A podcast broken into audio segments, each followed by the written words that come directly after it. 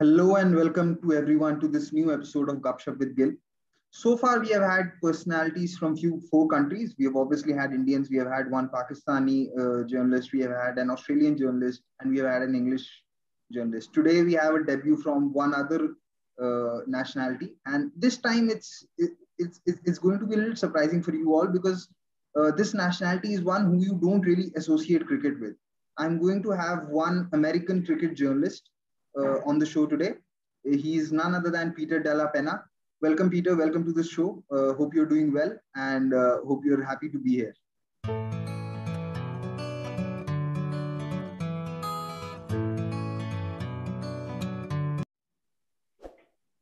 I forgot, to get my USA flag out. I got my Hawaii T-shirt on, represent the 50th state from America, but uh, USA, USA making an appearance on your show. I appreciate you having me on, Kirk.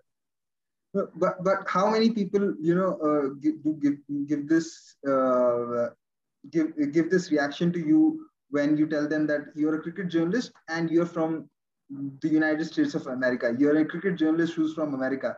So how many people uh, do, is is there ever a ever a retort or ever a reaction like, are you sure you're not following uh, baseball or you're you're following the wrong sport? I'm sure you must have got it somewhere no, usually it's it's not. Am I in the wrong sport? The the reaction typically is more along the lines of questioning whether I'm actually American, and because I'm obviously in the cricket ground, so I, I didn't get lost on the way to the cricket ground. It's it's a case of, well, yeah, but before America, you know, where were you from? are, are you Australian? Are you South African? Are you are you English? Are you New Zealander? You know, before America, it's, it's, it's, no, before America, I, I was born in New, you know, born in New York, raised in New Jersey, born and raised in America. No, no, no, no. But but before that, you know, where were you from?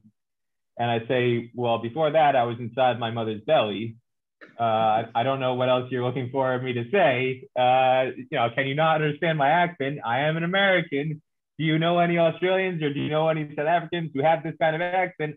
I don't know what other South Africans or Australians you met or Americans who you think sound like Australians or the South Africans, but I, I can assure you I'm American. And so these are the kind of conversations that happen where people are kind of um, incredulous to the fact that I'm I'm an American covering cricket. And I what I get the biggest kick out of in that regard is there's always these conversations that people have inside and outside of America of wanting to spread the game to America, wanting to spread the game to new markets and new horizons. And then somebody like me shows up, what they've been asking for all this time, an American getting interested in cricket. And there's this denial, this refusal to accept the reality that's standing right in front of them that an American is talking cricket. And no, no, no, it's not possible. No, no, I don't want to, I don't want to hear this. You know, I'm covering my ears. I, I can't handle this. I can't handle this. And there's got to be some other explanation to justify what I'm, what is happening in front of my eyes and in front of my ears. And, and so that is the thing that I, I think I find most comical about the various interactions I've had in, in cricket grounds and press boxes around the world and with cricketers and and all sorts of other people. It, it the, the people within the cricket community are the most in denial, uh, which which I find to be amusing. Yeah, because I think that comes from a place where so cricket, uh, the cricket community, although it's big in number, it's not very widespread in terms of nationality. So it's it's something I think a, lot of Asians pride themselves upon. So for them, knowing that an American American person knows more cricket than them can be sometimes quite of a shock. But yeah, I, I, think you explained it very well when people keep asking you where you were from before when you went to America. So uh, before I ask any further questions to you, I just want to let our viewers know that uh, Peter has been uh, associated with Cricinfo uh, for, for the last 10 years. He also runs a podcast by the name of Stars Stars and Stripes Cricket podcast on you on YouTube, where he covers American cricket. So if you ever want to know more about American cricket, you can uh, re- read Peter's articles, or if not, nothing else, you can watch his podcast and listen to it, and you will definitely get a few good stories from American cricket. Now, Peter, uh, you know, I just want to know since the time you started covering the game in America, how much has the game grown? Because my very early memory of America playing cricket is from the 2004 Champions Trophy, where they were uh, in the same group as uh, New Zealand and Australia, and they lost both games pretty badly. And since that time, I have not seen America, uh, you know, make it to any ICC World event. So, do you think the the the state of cricket and the the development of cricket is is much better than what it was when you started, or do you think there's still a long way to go? The first part to answer that question is to define growth. How do you define growth, or how do you define how cricket has grown in a country? If you look at the raw volume and just the sheer numbers of participants, you could argue that cricket has grown in the US because you've got more players playing, depending on which data points you look at. There are more clubs, there are more leagues that have been established in the USA over the years, whether that's softball cricket, tennis ball cricket, or hardball cricket. There are definitely more and more raw numbers of people playing. But if you look a bit deeper into the data, who is making up those numbers? 99% of the players in the country that are playing cricket, watching cricket, going to websites, consuming cricket content and, and cricket products, they're 99% are of the West Indian or South Asian expat base. And so you get a lot of players who are, again, playing league cricket in New Jersey and New York, New Jersey, where I'm from. And you go to Texas. I was in Texas recently in April for the US Under 19 National Championships, and a lot of the players in the leagues in Houston and Dallas, again, 99% South Asian, West Indian, expatriate base. You very rarely come across people who are what you would consider quote, quote, born and raised American. And that has nothing to do with ethnicity from that standpoint. I would argue that the majority of the players who are at the under 19 national championships in Texas, even though they're ethnically Indian, they're second generation kids. Okay, these kids are all born and raised in the US.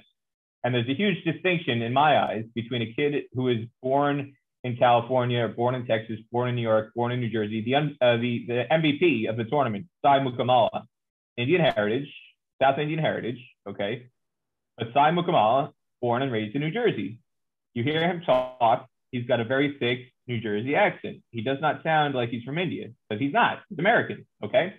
But Sai Mukkamalla is the exception to the rule in terms of the broad cricket playing base around the country. The raw numbers, if you look at junior cricket in the US, there might only be about 2,000 or so junior cricketers in America. Okay, when you compare that in context to the overall playing base, there could be as many as 100,000 to 150,000 players in America when you combine hardball cricket, softball cricket, tennis ball cricket, whatever. Okay, and the majority of those players who are adults who come in and populate the leagues come in as, as they come into the country as adults.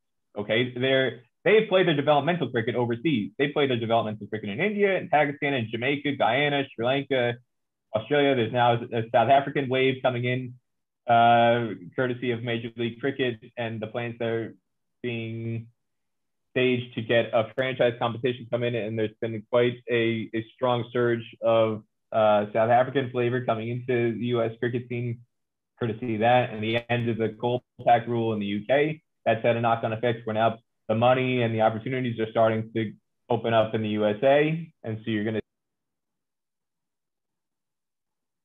opposed to to South Africa, uh, sorry, as opposed to the UK in the future, and it's already starting to happen. But anyway, the, the point is, get get back to the I guess the overarching point. Um, if you're if you're looking to measure growth as a an indicator of the popularity of the sport in the country compared to other sports, or the the level of osmosis that it has achieved in terms of seeping into the, the mainstream culture, it's, it's just not happening. Okay. And um, that is still a very, very, very, very long way off. That could be 20 years, 30 years, 40 years away from happening.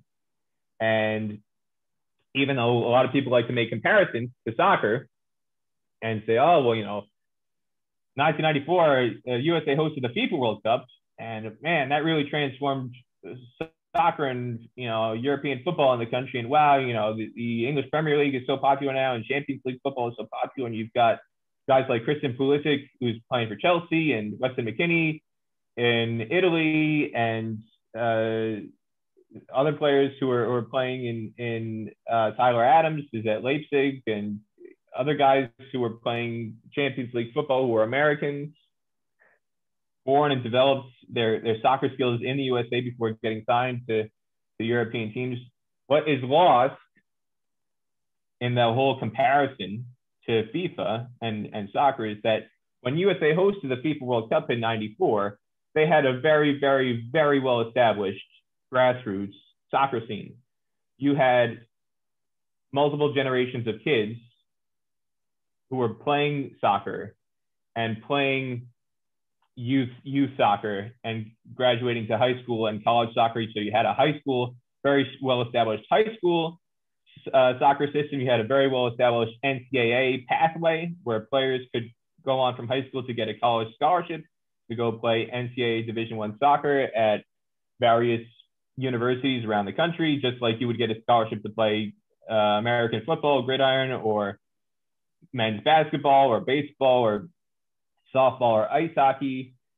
And, um, you know, if you look at the participation numbers now in, in youth soccer, okay, again, youth soccer, so even below high school level, so ages six to 12, this is charted statistically by something called the Aspen Institute out of Colorado.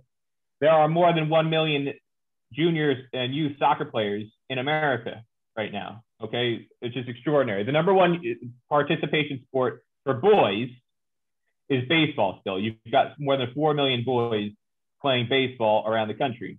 Okay, and basketball is is into the several millions. Not not quite as high as baseball, but basketball is there as an outlet for boys and girls. You've got more than two or three million people playing youth basketball, and that, again, that's below high school level, and doesn't include the high school and the NCAA college basketball um, participation figures. Okay. Uh, soccer in, into the in, past well past a million. I think it's around two million again, and that includes boys and girls. The number one girls participation sport in the country is girls soccer. Okay, so so there's an outlet there, not just for boys but for girls. Cricket doesn't have that. Okay, we're talking millions in these other sports, youth participation. Cricket in America, there's roughly 2,000 boys participating nationwide. Okay, and girls, it, I think it's less than 100. There might be as few as 50 girls nationwide playing uh, organized cricket for females. Okay, at the at the junior level, and so the issue there is these other sports that are sustained and continuing to grow and thriving in America the pyramid is inverted. In most sports, and this is not unique to the US, it's like this in other countries too, 99% of your participation base should be youth sports, youth, eh, youth athletes, junior athletes, kids. Okay, adults, old men in their 40s and 50s should not be comprising the majority of your playing base if you want your sport to really be growing, attracting sponsors, attracting investment in infrastructure, and getting roots in the community that pyramid is is upside down in cricket in America.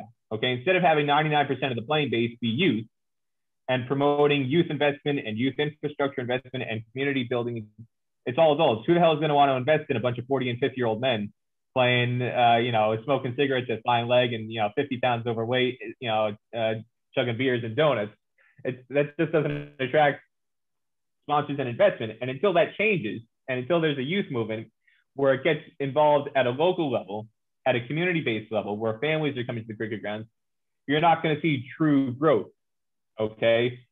So the raw numbers in participation may have grown, but that's a very deceptive data point to look at because when you go a bit deeper and scratch beneath the surface, you'll see there are systemic issues in the US that really don't allow the game to grow in a meaningful way compared to other sports and going back to your point about the Champions Trophy, again, in that Champions Trophy squad in 2004, you had, I think it was one American born player in the team in the, in the final squad, and he, Leon Romero, who was born in New York, but basically grew up in Trinidad. He spent his whole life in Trinidad, played first class cricket in Trinidad. The only other American born player who was, who was, you could say, genuinely American developed had played for the USA under 19 team, Amir Al-Saluddin. Okay, he was dropped at the last minute. He was he was in the squad. He had been in the squad all year. Okay, this was an opportunity to promote your junior development to showcase a, a USA under 19 graduate. And what happened? Amir Al-Saluddin, who was 19 or 20 years old at the time, was bumped out of the team in favor of another player. And instead of having a 20 year old to showcase who you could show as uh, evidence to the world that your junior development was succeeding and that you were trying to grow the game, what happened? They bumped out the youngest player in the squad, who was American developed, American born, and you had six players out of the 14 man squad who were over the age of 40, were all expats and you know played their cricket overseas. So if that's if that's the the pathway that you're choosing to go down, you're making it very, very, very, very hard to enable genuine growth and development of the sport. That was back in 2004. 17 years later, not much has changed.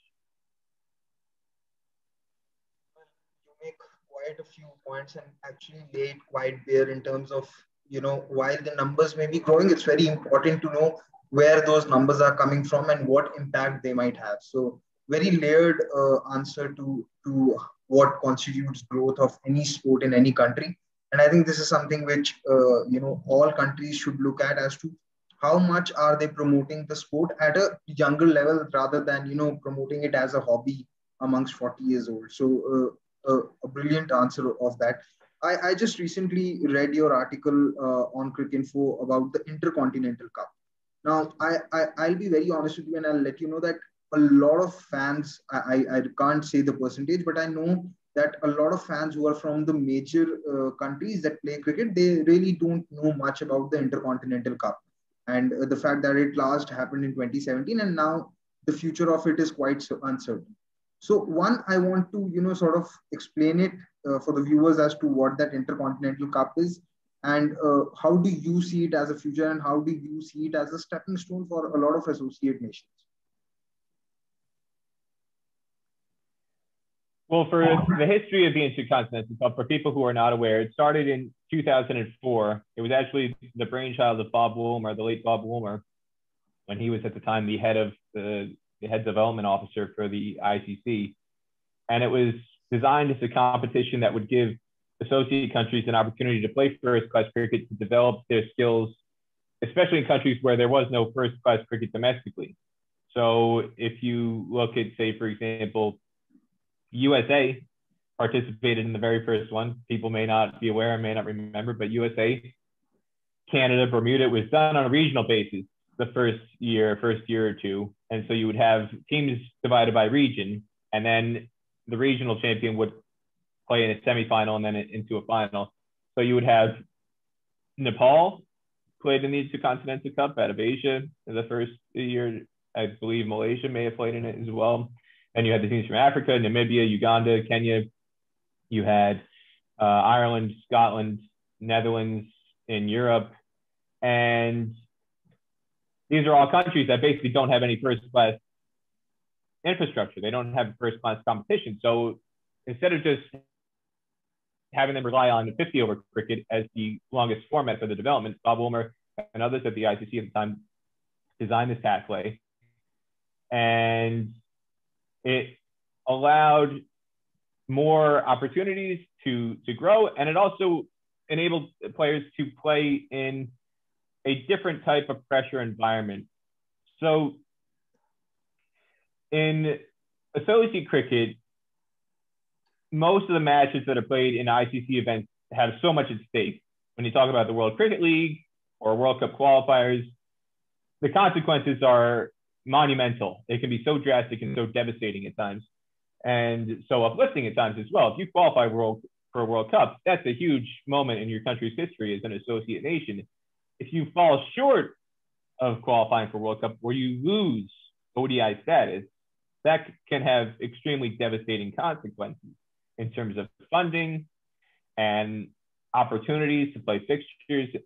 And so in limited overs cricket in the associate world, these matches I don't think there's anywhere else in cricket that has this kind of pressure. You can argue about the quality and say, yes, all right, nobody's going to say uh, the quality of cricket you see at the associate level is comparable to what you get out of Virat Kohli. or Joe Root or Babar Azam or or Kane Williamson. Okay, I'm I'm never going to argue that. I'm not I'm not stupid, but if Kane Williamson gets out for a duck in, a, in an ODI against India, nothing's going to happen to Kane Williamson in the grand scheme of things. Nothing's going to happen in New Zealand cricket in the grand scheme of things. Kane Williamson's still going to be on a central contract the next day. Okay. Um, New Zealand cricket's not going to go poor overnight. Okay. If if New Zealand bombs out of the World Cup, instead of going to the World Cup final in 2019, if they bomb out of the World Cup, Kane Williamson scores 10 runs in seven matches. Okay. Kane Williamson still has a contract. Kane Williamson will be all right. Okay. That's not the case in associate cricket if a team bombs out of a World Cup or if a team bombs out of World Cup qualifying, there's a very real possibility that that captain or that player may not have a contract the next day.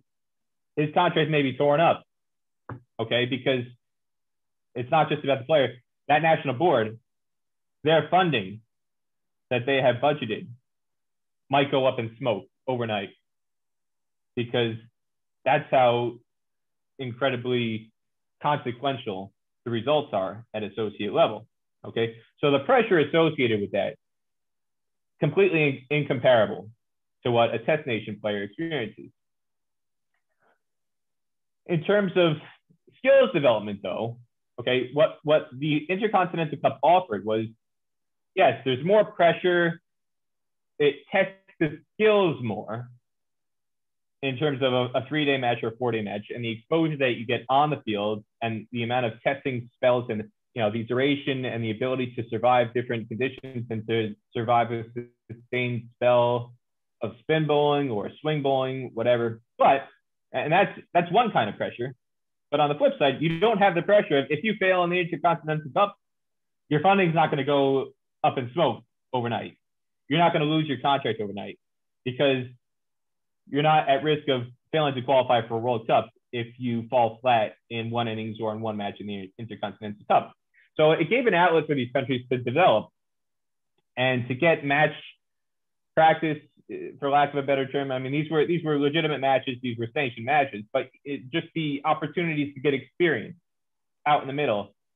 These countries uh, and players didn't have that in, in multi-day cricket, so it, it offered players just time, time to get experience, time to learn about their games, and just time to grow from a technical standpoint. And you saw the greatest evidence of that from Afghanistan. I would say slightly lesser extent Ireland, but if you think of Afghanistan's rise uh, to, to test status, it was quicker than Ireland. Ireland came onto the scene in 2007 even though Ireland and Afghanistan were admitted at the same time as test nations, as full member nations, Ireland made their big splash in 2007. They qualified for the 2007 World Cup in 2005. Had two years to prepare. They go to the World Cup. They beat Pakistan. That's their, their big moment to kind of use as a launching pad. Afghanistan was still nowhere in 2007, right? They only show up on the international scene really in 2008 at World Cricket League Division 5 in Jersey and they they use the World Cricket League pathway to, to go up the ladder from Division Five to Division One to get ODI status initially, and then qualify for a T20 World Cup first in 2010. They go to the qualifier in the UAE. They beat they beat USA. They beat Ireland in the final. They beat Scotland as well, and they go to the World Cup in the West Indies, and then they qualify again in 2012 and 2014 and they finally reached their their first 50 over World Cup in 2015. And even then, they, they weren't they weren't um, you know what they did was so fast. But part of that, again, all these achievements were done on limited overs cricket. But what was lost in that is the growth that they were enabled to do courtesy of the Intercontinental Cup. While all these things were happening in, in T20 cricket and 50 over cricket, their improvement was evidenced by the opportunities they got in the Intercontinental Cup. I mean, Mohammad Shahzad, everybody knows Mohammad Shahzad in, in Afghanistan cricket is this hard-hitting, dashing wicketkeeper who plays these fiery uh, knocks in T20 cricket and in 50 over cricket. People may overlook the fact that in 2010, Mohammad Shahzad scored a double hundred in the fourth inning to chase down a target of, I think it was 495 against Canada in a four day Intercontinental Cup match. That's extraordinary. For a country that has only just started playing four day cricket in 2009, skills and one day cricket, those are the kind of stories, the hidden stories that people may be not aware of that demonstrated Afghanistan's growth and their capability to not just be a one-trick pony in limited overs cricket. They had the, they showed the capability of doing that over a sustained period of six, seven, eight years in four-day cricket.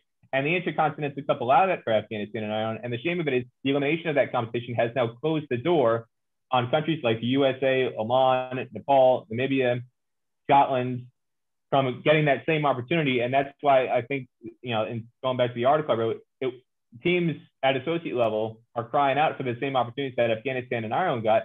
And I know there's some funding issues, some budget issues, but that door should really be reopened if administrators globally are serious about wanting cricket to grow and seeing more countries uh, get opportunities in, in, the game. I just want to let the viewers know what you mentioned about uh, about Mohammad Shehzad that he scored a double hundred in the fourth innings.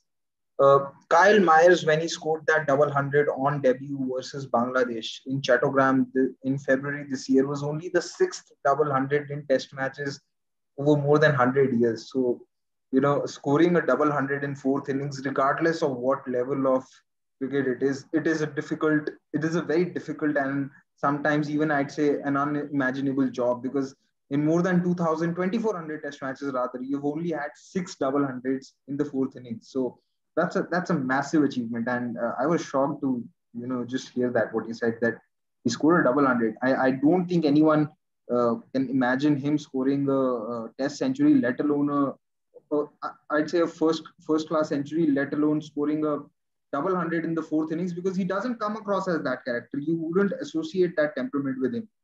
So you're very right that four-day cricket does lead to a lot of development and progress to uh, to countries like Afghanistan and Ireland. Uh, so the next thing that I want to, you know, uh, you you've also addressed that how uh, it's the way to get more test playing nations. Because if, if the door is closed on other countries to play uh, the intercontinental cup or not to host it at all then you wouldn't really get more test playing nations which is something that is discussed. So uh, i think this is the answer that that viewers are looking for that this is how you can get more test playing nations. Because without this if you if you play or if you bring in teams who are underprepared then you will get another argument which you very recently heard was should zimbabwe stop playing test cricket which was you know said by quite a few voices and and i was quite opposed to it i was like if if this is if this is how you're going to you know keep keep shutting down teams which are which are not very strong at this moment then you're never going to have new cricket forces. Sri Lanka at one point of time also, you know, used to struggle this much in test matches. Even India did. So, what do you have to say on, uh, you know, these these statements that come out every once in a while whenever there's a poor show by any associate team that uh, should they play, should they not play? You know, as someone who's covered it so extensively, you know, uh, what's the first reaction that comes to your mind? The first reaction that comes to my mind is for a game and a sport that has such a rich history, international cricket going back to 1844 with USA and Canada. That's 33 years before the first Ashes test between Australia and England in 1877. Okay, and the game goes back 300 plus years, right? For a game with that kind of history, I find it astounding that people have such short memories. People react as though cricket only began in 2001, or some people act as though cricket only began in 2021. They talk as if, oh, you know, there was no, there was never a time in history when India struggled in tests. There was never a time when Pakistan struggled in tests. There was never a time when New Zealand struggled in tests, where New Zealand lost whatever it was, you know, their first 21 test matches or their first you know, 40 test matches, whatever it was. New Zealand went a very long time without winning a, a single test match.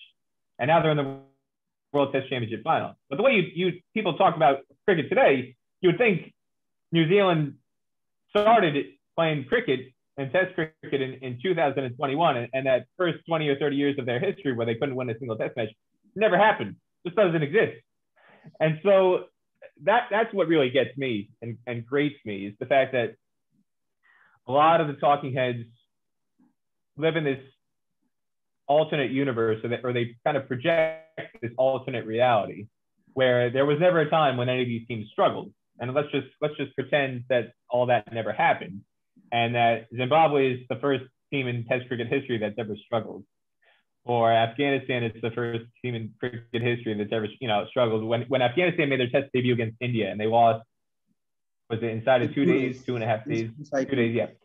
And again, oh my God, it's, you know they they have sullied the reputation of Test cricket for all time's sake, and uh, they have besmirched the cricket record books. And oh, you know this this holier than thou commentary. Oh, the record books, the record books.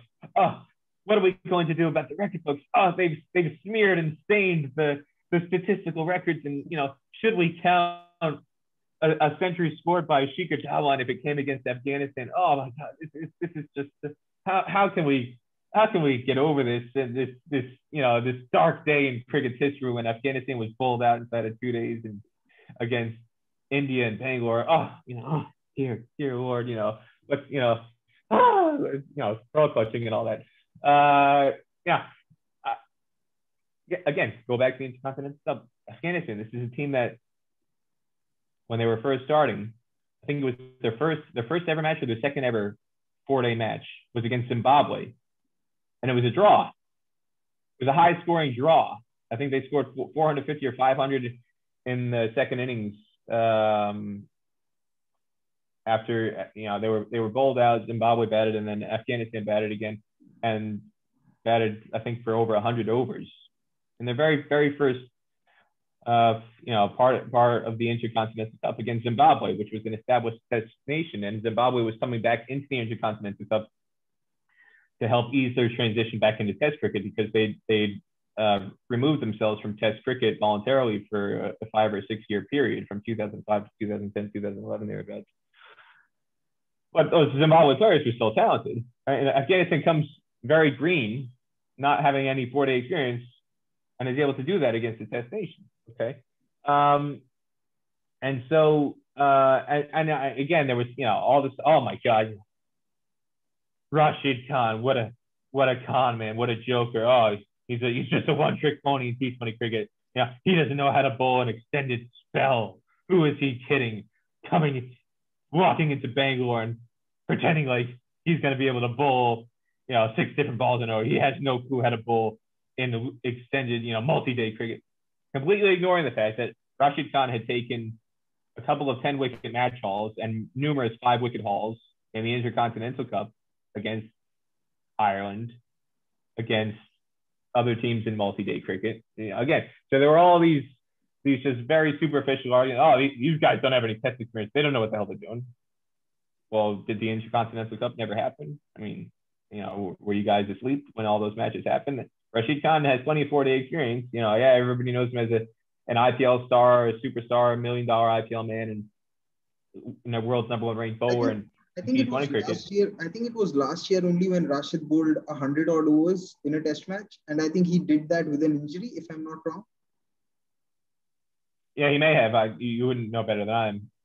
But you know, that was all the argument. And then and then what happened?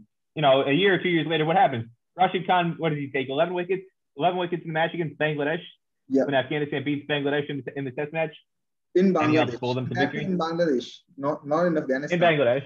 Which is, right? not an easy. So, yeah. So um, you know, there were these knee-jerk reactions. Oh my god.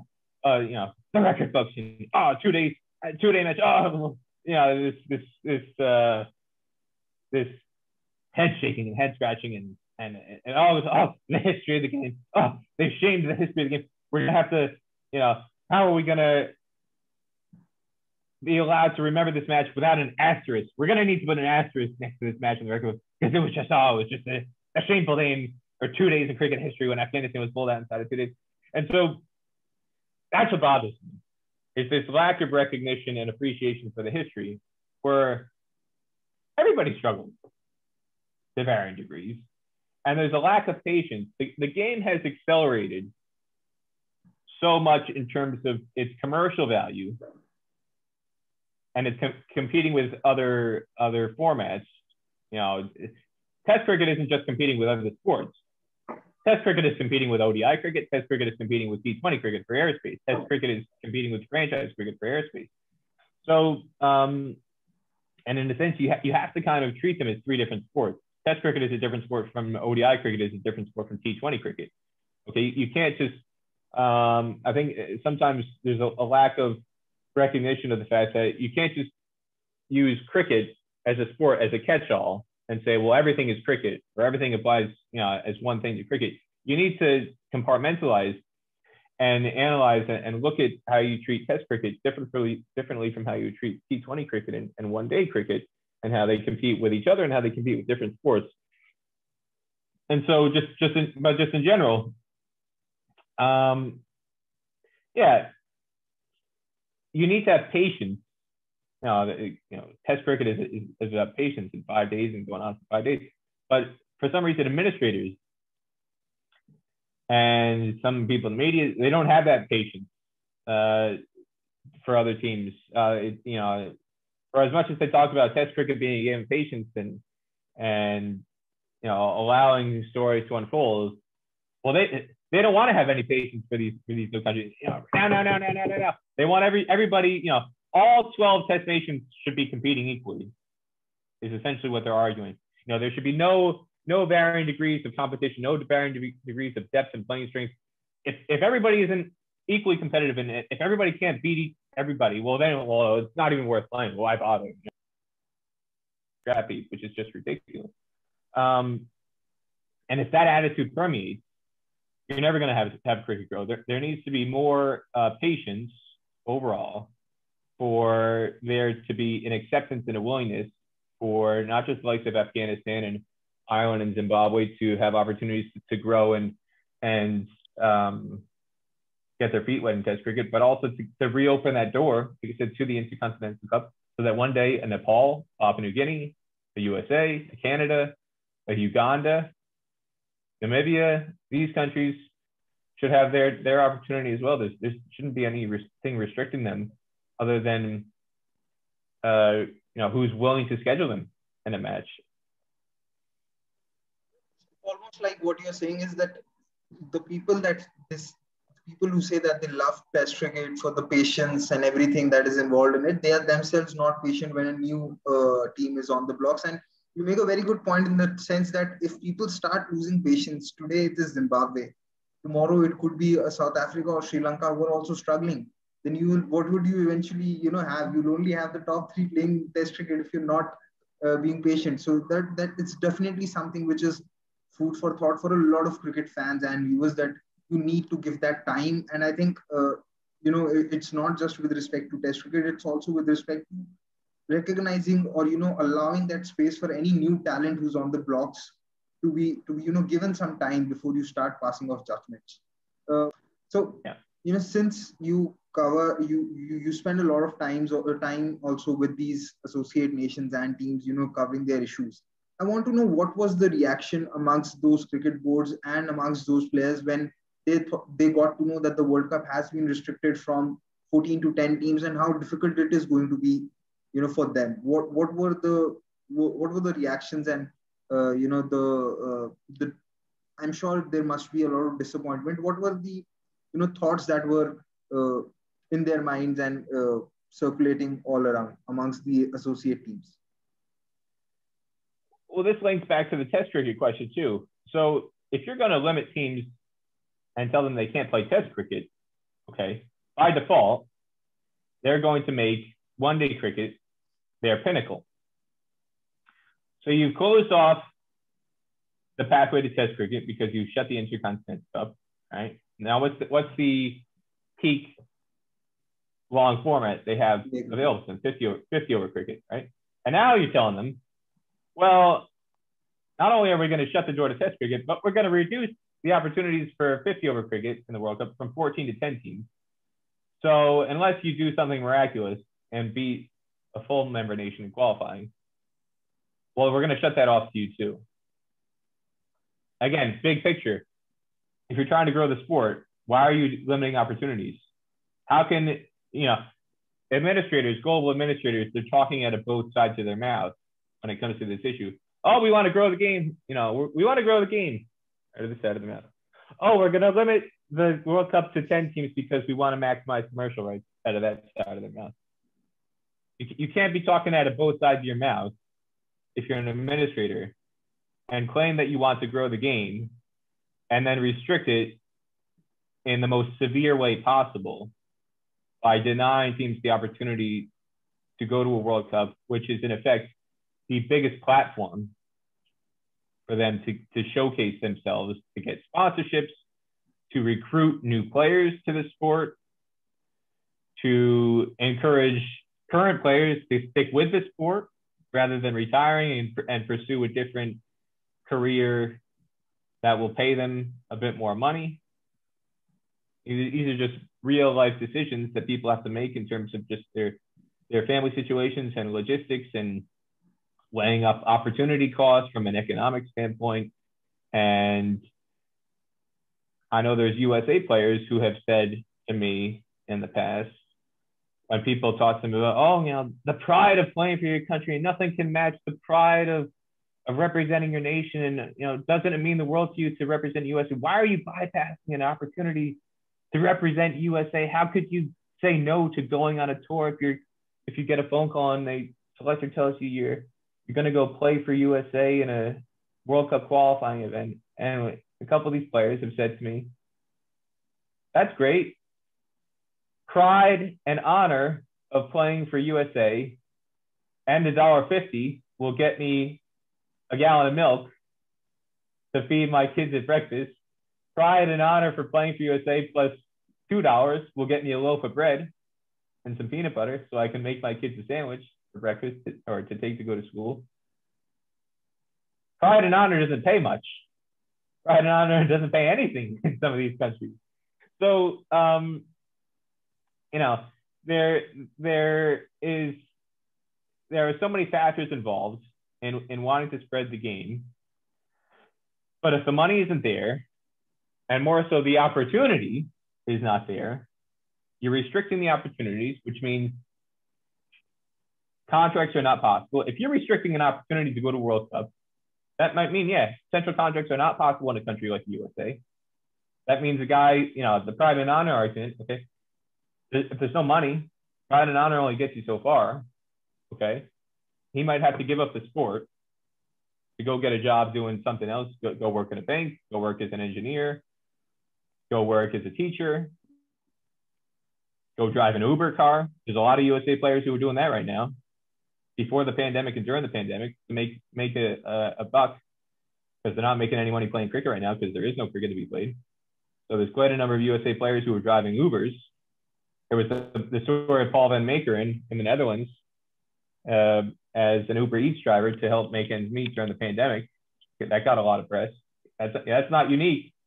I know there's, there's players in Canada who, during the pandemic and before the pandemic, they've been working as Amazon delivery drivers to make ends meet. If they want to sustain their cricket, they can't be playing in jobs or they can't have jobs that are full time nine to five jobs that would allow them to train for cricket in the way that they want to. So what do they do? They have to find a job that offers some sort of flexibility. So they, they, they drive an Uber or they work as an Amazon delivery driver, delivering packages for Amazon. These are some of the challenges that, that players face. And part of these challenges are born out of the fact that the higher up administrators on the World Cricket team are restricting the opportunities to them. So if, if they don't have that World Cup opportunity, they don't have an opportunity for their board to get a central contract, to get the funding, to get the exposure, to get the sponsorships. All these things are intertwined.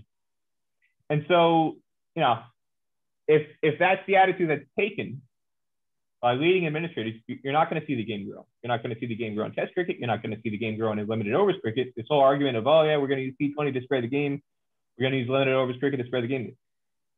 It's it's garbage in some ways because again, their actions don't match their, their words. Their deeds don't match their words. They're restricting opportunities. They're restricting earning uh, capabilities for players. And when that happens, that's, that's only going to further entrench the power of the leading countries like, again, England, Australia, India.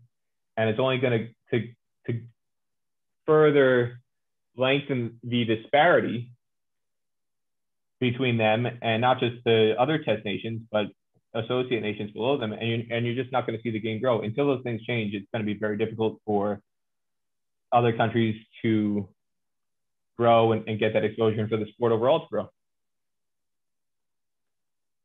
Very, uh, uh, very enlightening answer in the sense that it actually gives the depth of your earlier statement that the pressure in associate games is a lot more than the pressure uh, you know that that the mainstream cricketers from mainstream countries are exposed to or you know playing under because Virat Kohli. Forget Virat Kohli. Forget forget Virat Kohli. Forget Kane Williamson.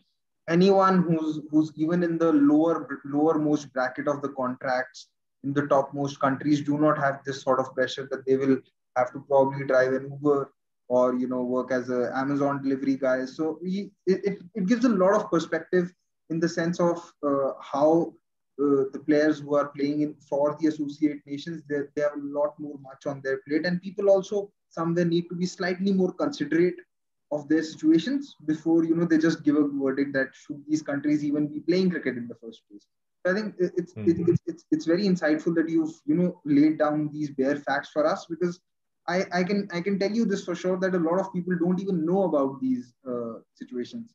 So you know, uh, very very very enlightening. And i hope people uh, to you is that uh, this this year the t20 world cup uh, papua new guinea are going to be making their debut uh, in an icc tournament. I mean the senior team. They've, they've played in the under 19 world cup but for the very first time they're going to be playing in, in a men's event in a men's senior event uh, I, had spoken to Jarrod Kimber and he said that he's very uh, excited about them and it's perhaps the best fielding team he's con- uh, he's come across what are your thoughts on on the likes of Papua New Guinea and even Oman? Oman, I also are, are going to you know play for the very first time, if I'm not wrong. I think they were there in uh, 2016 or 2014 qualifiers. I think they were there in the 2014 T20 World Cup, World Cup qualifiers. So they are also 2016, yeah. Yeah, so they are also making a, a making a, a appearance once again. Namibia is going to come back again after 18 years. So what what do you how do you look at the T20 World Cup uh, from the uh, from the point of view of looking at new associate teams and a new uh, and a few new talents that might come across us during the T20 World Cup? So Gurkha, you, you mentioned Jarrod Kimber and what he said about Papua New Guinea and them being the best fielding side he's seen. I've been covering Papua New Guinea matches since 2009 at junior level and 2011 at men's level. And I would agree. Hands down, the best fielding side at associate level for sure. And you can argue the best fielding side, period, in international cricket. They are a country, and I, you know, I only got on the scene in 2009. I'm sure it was like that well before I, I arrived. But when you see them in person, it's extraordinary. The, you know, Ian Bishop, when he was on, on TV at the, the 50 over World Cup qualifier in Zimbabwe in 2018. He was blown away. I remember him talking very, very highly of, of Papua New Guinea when he saw them at the 50 over World Cup qualifier in Zimbabwe, and then again in 2019 when he was in the UAE doing the qualifier coverage for the T20 World Cup qualifier, where Papua New Guinea won their group to qualify for the, the T20 World Cup for the first time. And what is extraordinary about their fielding in my eyes is their foot speed to the ball. So often, fielding analysis is confined to catching ability, you know, catching sharpness and throwing strength and ability to throw down the stumps, runouts, throwing accuracy. Very rarely do I see or hear much analysis on television focusing on foot speed and how important that is in the field. Papua New Guinea is the best team I've seen at any level in terms of their foot speed to the ball. I would argue some of the Australian teams in the 2000s when Ricky Ponting was at, at backward point and in the covers and Michael Clarke and you had Andrew Symonds in those teams, those Australian teams and even nowadays, their catching standards and their ability to affect runouts. Ricky Ponting was just uh, relentless, merciless force throwing down the stumps. You did not give him an opportunity because lights out. That was it. And now I would say uh, Ravindra Jadeja in terms of fielders. He's the one fielder in the world I would say you do not give him an opportunity to throw the stumps because he's absolutely merciless. Okay. Um, but Papua New Guinea, you know, their catching is good. Their their throwing is good. But where they are merciless is in their foot speed to the ball. They cut off and create havoc in the circle by getting to the ball quicker than any other fielding unit in, in international cricket. And it's, it's very deceptive. A lot of their players, you would, at first glance, underestimate them because physically, they just don't look that imposing. But you get out into the field and, and they're like quicksilver. So running between the wickets, when, when they're batting, running, running between the wickets, it's just quicksilver, absolute lightning. They're in the field again, just just lightning in the field. They they create chaos and they create havoc and distress just from denying singles and creating indecision, indecisiveness by that foot speed to the ball, which is so underrated in in so many aspects of cricket, and it's not really evaluated that well and measured that well in terms of evaluating fielding effectiveness and, and fielding ratings. And that's where Papua New Guinea excels. Backward point in the covers, in the ring, mid on, mid off. You cannot be risking singles against Papua New Guinea. And that, that to me is exciting to watch when I see them in the field. And the noise they make, the passion, the infectiousness, the energy that they have. Oh, yipping and a yeah, they're always just making so much noise. And it's it's hard not to smile when you talk about them and think about them. And just just the spirit that they have on the field. And and in saying those things, I don't want to get carried away talking those things up because in, in some way I find it almost disrespectful or denigrating to their actual skill level. These these players are extremely skilled, extremely talented. They have very good batting skills. They have very good bowling skills in terms of swing bowling. They don't have any out and out pacers, but their skill in terms of moving the ball seam, moving the ball, uh, you know, in the air, wrist position, and all that. They've had a lot of coaching from Australian um, former pros over the years with Peter Anderson, former longtime wicketkeeper in Australian first class cricket, Andy Bichel. Um, you know, Joe Dawes was there. Uh, Jason, Gillespie has been there in the past. Uh, Carl Sandri, who himself played for Italy, he's an Australian uh, bass player who, who played for Italy, dual national, played in the associate team, has just become their head coach, Carl Sandri. So, um, you know, they've gotten an awful lot of experience on the, the coaching side that has contributed to them. But but they're they're very very skilled players. Dipak Patel, I don't want to leave Dipak Patel. Dipak Patel had a huge influence from New Zealand, spending a, a, quite a few years there coaching the uh, Papua New Guinea side. Um, but yeah, they're a high energy team, and it, it's just hard not to, to fall in love with them when you watch them for the first time. And I'm really excited to see how other people react when they get a chance to see them for for the first time on, on a true global platform.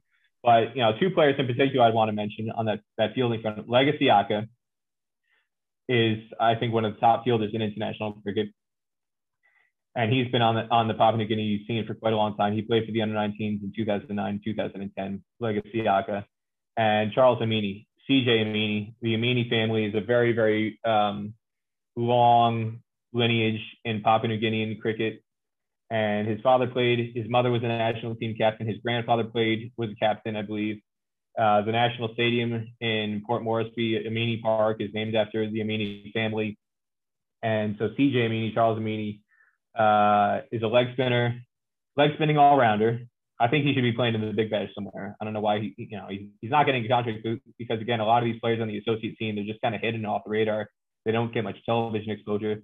I think CJ Amini is a player who once he gets on television in the T20 World Cup, I would find it very, very hard to believe that he would not get an initial contract offer in some franchise T20 competition, whether it's the Big Bash or something else in the CPL or uh, another league that offers opportunities, PSL, whatever. CJ Amini as a leg spinner. Leg spin leg spinners are always in demand in T20 cricket now.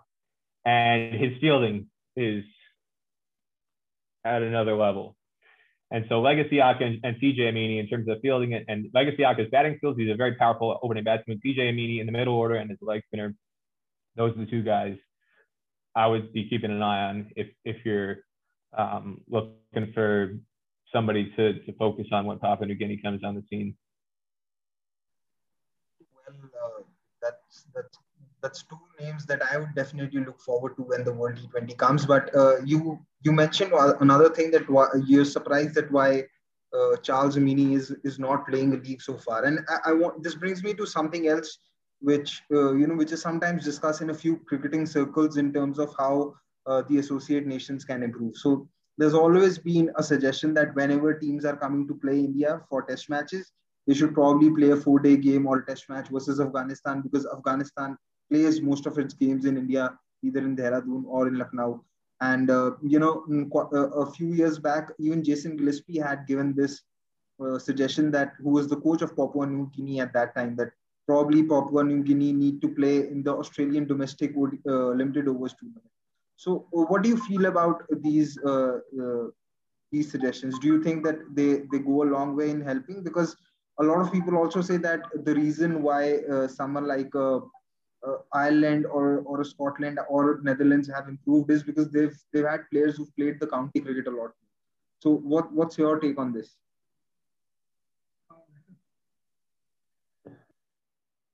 Again, you you need a willing partner. So there needs to be some sort of magnanim, magnanimity from the full member board, full member host nation.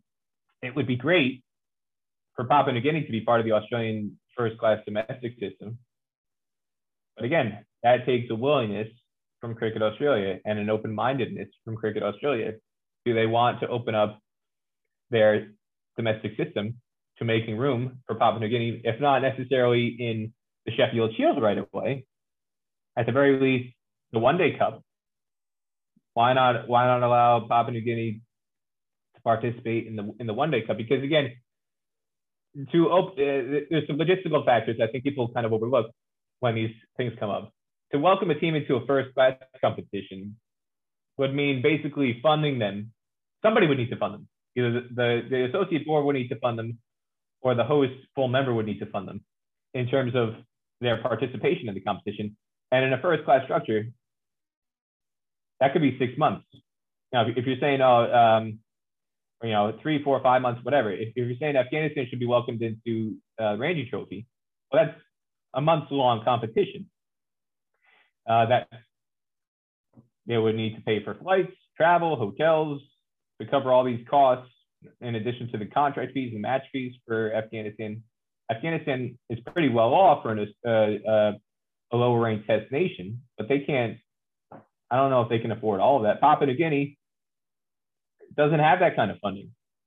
Okay, so so you know, could Papua New Guinea realistically participate in the Sheffield Shield if the Sheffield Shield runs from November to March, five months? You're to ask, you're asking them to somebody to put up five months worth of money to fund them to travel around in hotels for five months in Australia because they don't have a home base. This is a guest visiting country, right? So it's not like you know New South Wales or Western Australia where for five out of the ten matches they're home. They can go to their their their houses, their apartments, their flats, whatever, and their home training facilities.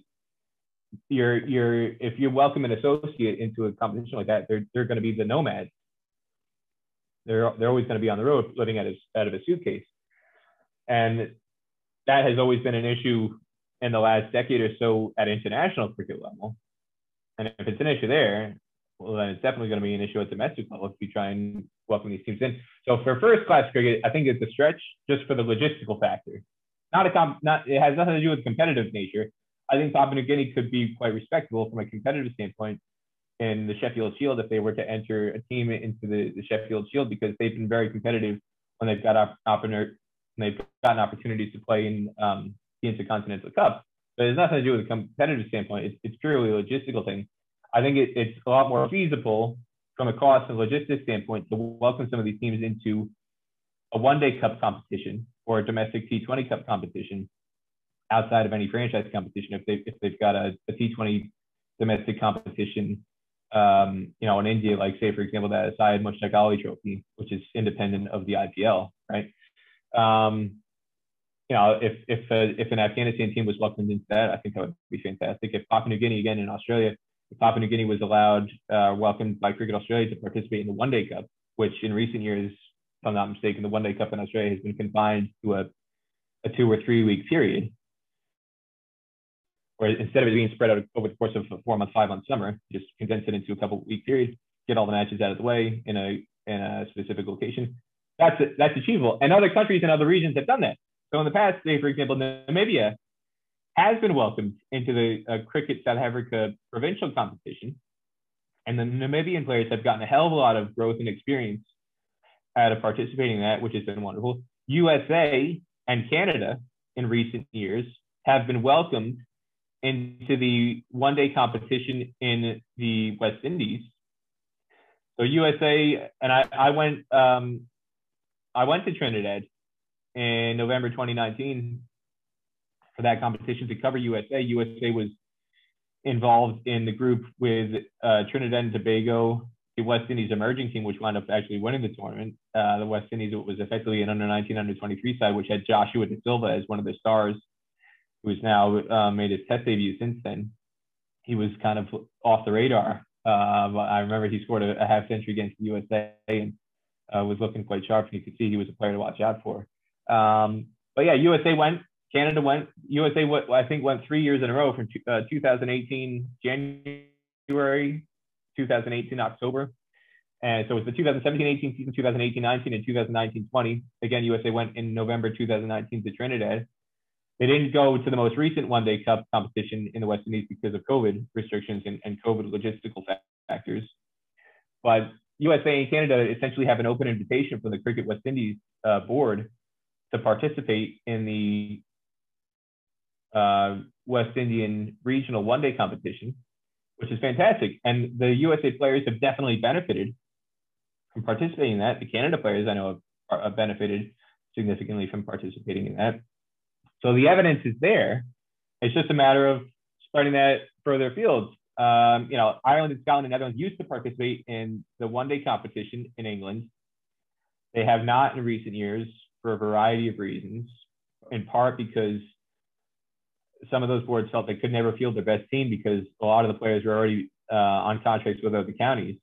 So if you had, you know, Paul Stirling's playing for Middlesex and William Porterfield is I forget if you, you Wayne Porter was at Warwickshire. Um, you know, Boyd Rankins at Warwickshire. Um, ECB One Day Cup. You know, six, seven, eight out of the first choice players. Andy Balbirnie was playing uh, some, you know, in in Middlesex for a while. Um, George Dockrell was at Somerset. Uh, Stuart Poynter was at Durham, I believe.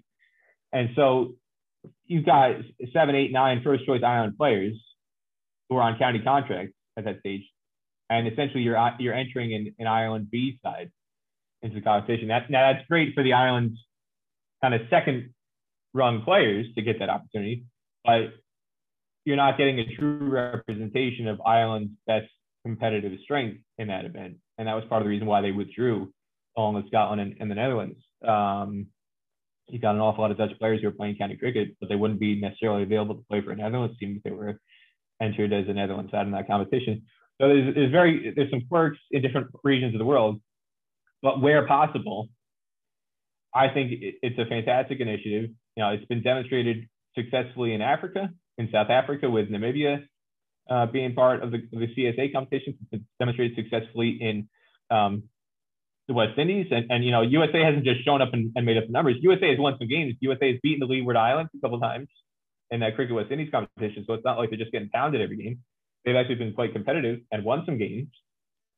So they're not humiliating themselves by any means. They're learning, they're, they're improving. Uh, if Papua New Guinea got that opportunity in Australia, I think it would be fantastic. And, and definitely in Asia, um, outside of the Asia Cup, if, if there's an opportunity for Nepal to, you know, we, at the start we mentioned Afghanistan and why isn't Afghanistan getting an opportunity to play in the Ranji Trophy? But why not Nepal? Enter Nepal in the team uh, into the Ranji Trophy or, or, you know the One Day Cup in India or the Mushtaq Ali Trophy. There's no reason why Nepal couldn't enter a team and rep- be represented and participate, and that would be fantastic for them. Um, so there are some some pieces of evidence where it has already been occurring, and that should only encourage some other regions to take take that lead and follow that lead and open up some opportunities for some other countries, hopefully in the future. What what your answer has sort of made me understand is that uh, uh, a strong cricket South Africa and a strong uh, strong South African cricket team is not just important for the sake of international cricket and for the sake of South Africa being good at cricket. It's very important for the game of cricket to develop in Africa. Like how you said that because Namibia was allowed to play in the domestic circuit of South Africa was the reason that their players could improve.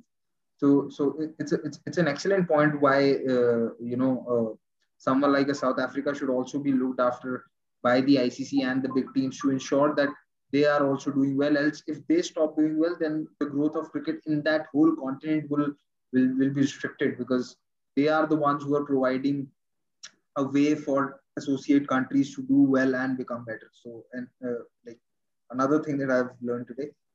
So, uh, you know, I just mentioned about uh, how and how important South Africa is for the growth of game, not only uh, you know from their from their own perspective but the perspective of other countries in the africa region to to become better cricketing nations. Now uh, you know you've mentioned about how uh, you know papua new guinea can be can be a great side and everything. Now i, I just want to know how uh, how important is cricket or success in cricket related to the societal structure or you know how is it viewed in a larger viewpoint? Because if we go back 20 years you know if you if you if you look look how how cricket was being celebrated in uh, in bangladesh like when bangladesh had defeated pakistan in the 1999 world cup they declared a national holiday.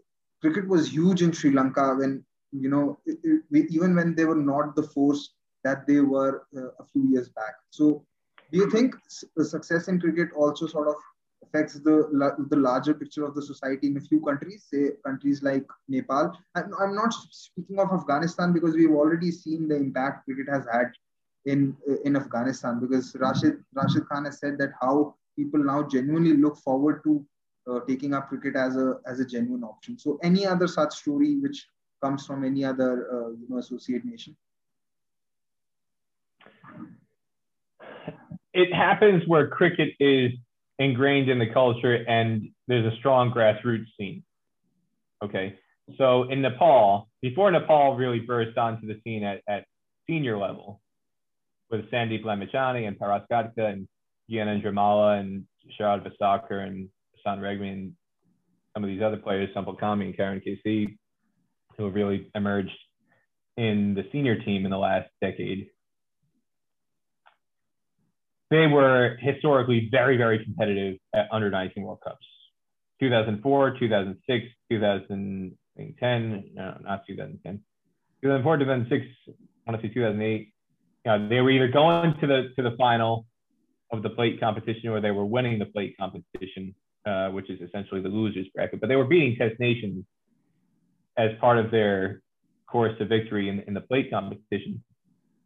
And that was the evidence that they had a very, very strong junior cricket scene and grassroots cricket scene. So there was support at, at local level and in the community for the game. And you could see the, the foundations there being laid of, of a future success at men's level or at senior level. And you're starting to see the evidence that now in Papua New Guinea as well. Papua New Guinea for years and years and years has been very successful at under 19 level, going to, I, don't, I think they may have missed one under 19 World Cup, or they may not have even missed any under 19 World Cups in the last 16 or 18 years. I think they've been to every single under 19 World Cup representing the East Asia Pacific region. So they've had an extraordinarily successful um, run at junior level, with the exception of Japan was the team that qualified for the last uh, under 19 World Cup out of the East Asia Pacific instead of um, Papua New Guinea, and there were some interesting circumstances around that that's another story for another day. But anyway, uh, the point is Papua New Guinea has had a very, very successful um, junior structure in place, and they've got their playing numbers. You know, we were, we were talking about USA earlier, and the fact that the pyramid is inverted. You've got um, you know, thousands and thousands of adults, but very, you know, minuscule percentage by comparison at junior level. Papua New Guinea is is the proper pyramid, if you will. Okay, Papua New Guinea's playing numbers at junior level are enormous, and it works their way up into the senior team.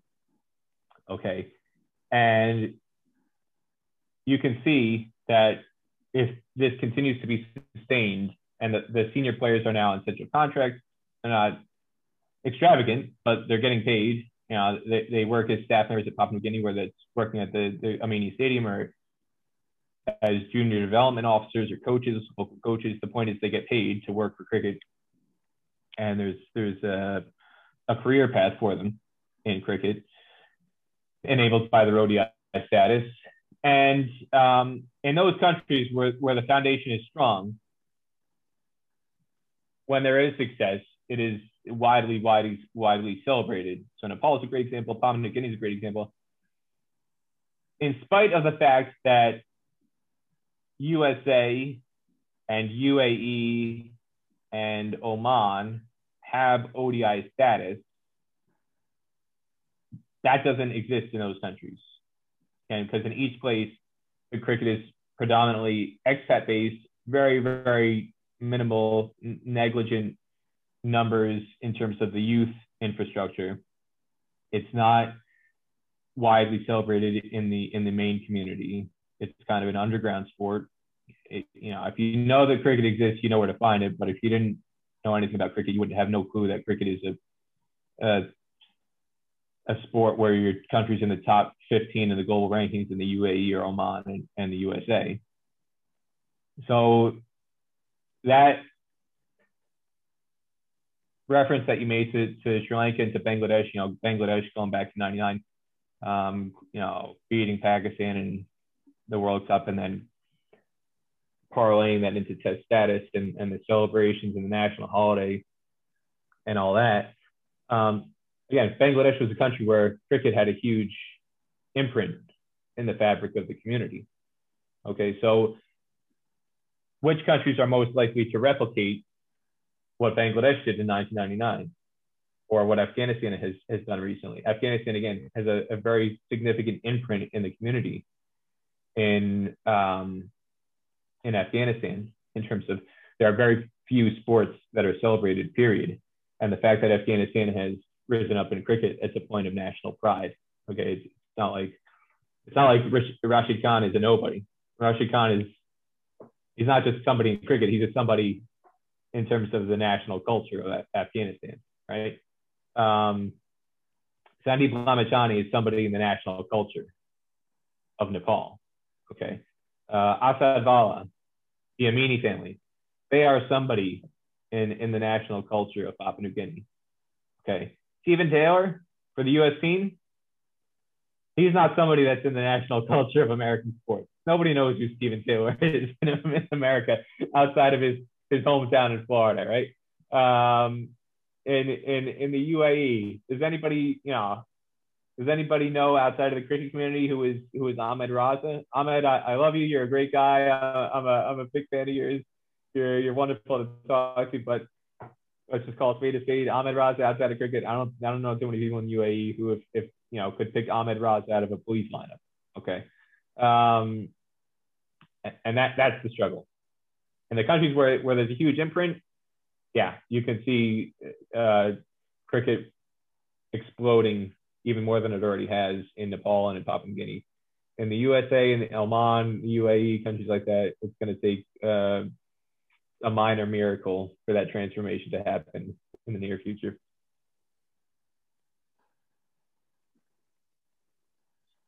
Uh, definitely in terms of you know the pop when you mention the likes of Sandeep Lamichhane and Rashid Khan, they're not only names in in the culture of Nepal. Now they've become huge names in, in the culture of cricket. Uh, they, they've, they've played in the IPL, and Sandeep Lamichhane has a decent enough following in the in the city of Delhi itself because he's done well for them.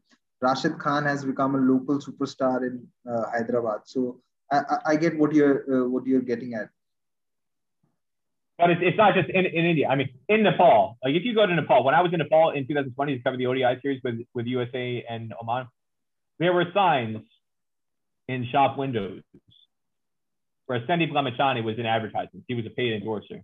Like you would see him in ads. I, I remember that there was a luggage company. I can't remember if it was American Tourister or some other luggage brand, but Sandeep Lamichhane was like showcasing the luggage, and you had to be kind of blind or stupid not to know who Sandeep Lamichhane is. Whether, whether you follow cricket or not, you know who Sandeep Lamichhane is, right?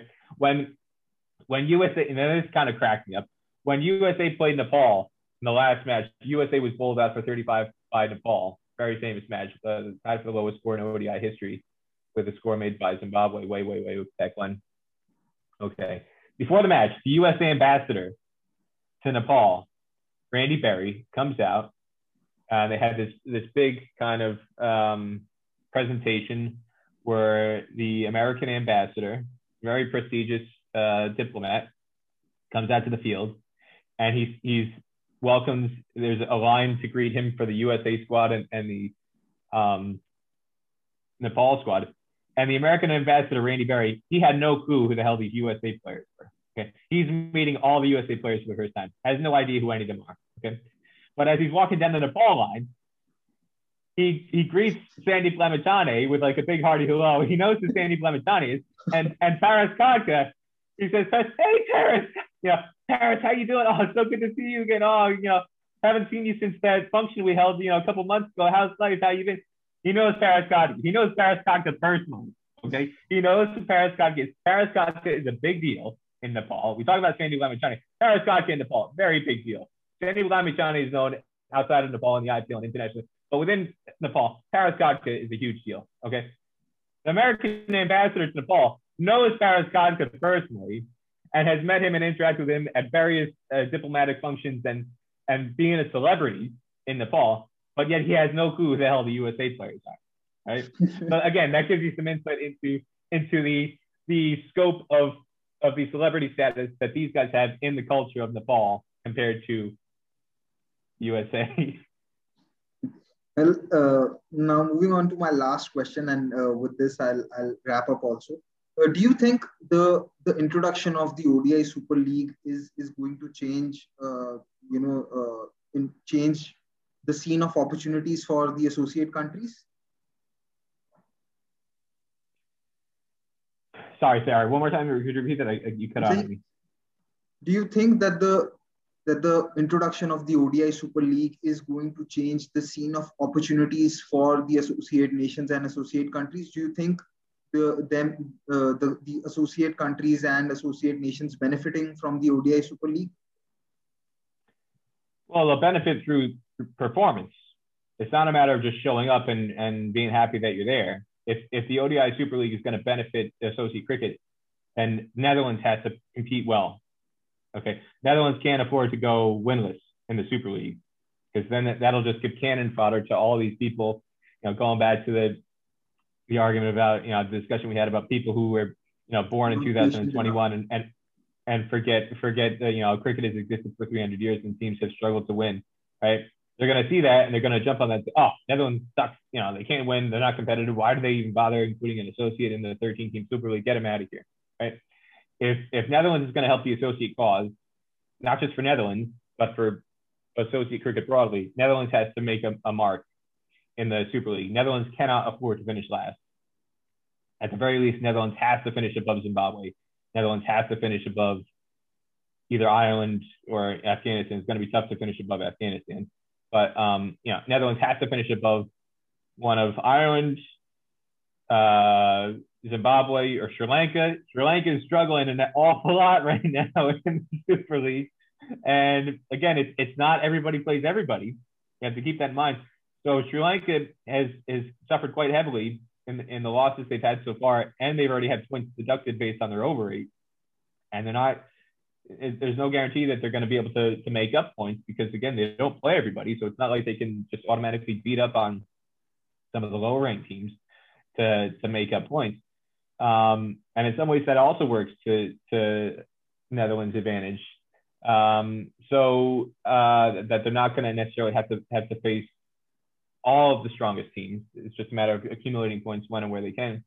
So, you know, if if there's going to be an argument made for including more teams in the Super League going forward, whether you know expanding it to 14 teams or 15 teams or you know whatever number, and the competitive nature of it going forward. Netherlands, it's so crucial for associate cricket broadly that Netherlands performs very well on behalf of all of associate cricket. So what you're essentially saying is, and it makes a lot of sense, is that although the 11 players on the park will be playing under the name of Netherlands and under the flag of Netherlands, but they will have the support and sort of blessings of, of all associate nations, namely Nepal, Papua New Guinea, Uh, Namibia, Oman, USA, Canada, etc., etc. And it, it's a it's a very important point that you make because if if Netherlands don't do well and if they do very poorly, then the same set of people who've been bashing Zimbabwe or other countries on whatever little failure that they've had, then they'll have an argument to make that we, we really should close elite cricket to 10 teams only. And, you know, if, if the winner of, uh, you know, the qualifying tournament has not done well, then what else can you expect from other teams? So it's, it's an excellent point. Uh, Peter, I'd like to say that I've had a lot of fun having this uh, chat with you. I've myself, you know, learned a lot about associate cricket because, like I said, it's it's not covered much in the mainstream media and you struggle to get a lot of information and stories very grateful to you for you know bringing those stories to us and uh, sharing your experiences sharing the facts of, of, of the associate world of cricket which sometimes you know are hidden in the narratives like we discussed today and i hope you had fun and uh, you know hope you felt that uh, probably this conversation of ours is going to change a few minds if, if not more well, thank you, Gurkharad, for having me on. And yeah, ho- hopefully, if anything, we've reminded people that cricket didn't start in 2021. There is a rich history in the game that people need to acknowledge and remember. And hopefully, there will be much greater history written from 2021 going forward. Thank you, Peter. And you know, uh, all of you should remember that Peter, Peter has taken a couple of names from the Papua New Guinea team if they do well you you need to remember where he took those names first and you have to share this share this video then again with whosoever you know that okay certain players were picked up by peter della penna in his chat on gupshup with gil if you've liked this please don't forget to subscribe to the channel and share this video with others we'll be keep coming up with uh, a lot more content on not just cricket but other sports as well in the meantime do watch the remaining episodes if you haven't do watch out the remaining snippets of all of the chats that are there. And like I said, subscribe to the channel. Also, to know more about USA cricket and associate cricket, you can always uh, follow Peter on Twitter, follow Peter on Facebook. He has a page. And also, you can follow his podcast so that you know more about the associate cricket and more importantly, American cricket. That's it for today. That's it from this episode of Gupshup with Gil. Hope you enjoyed it. Thank you.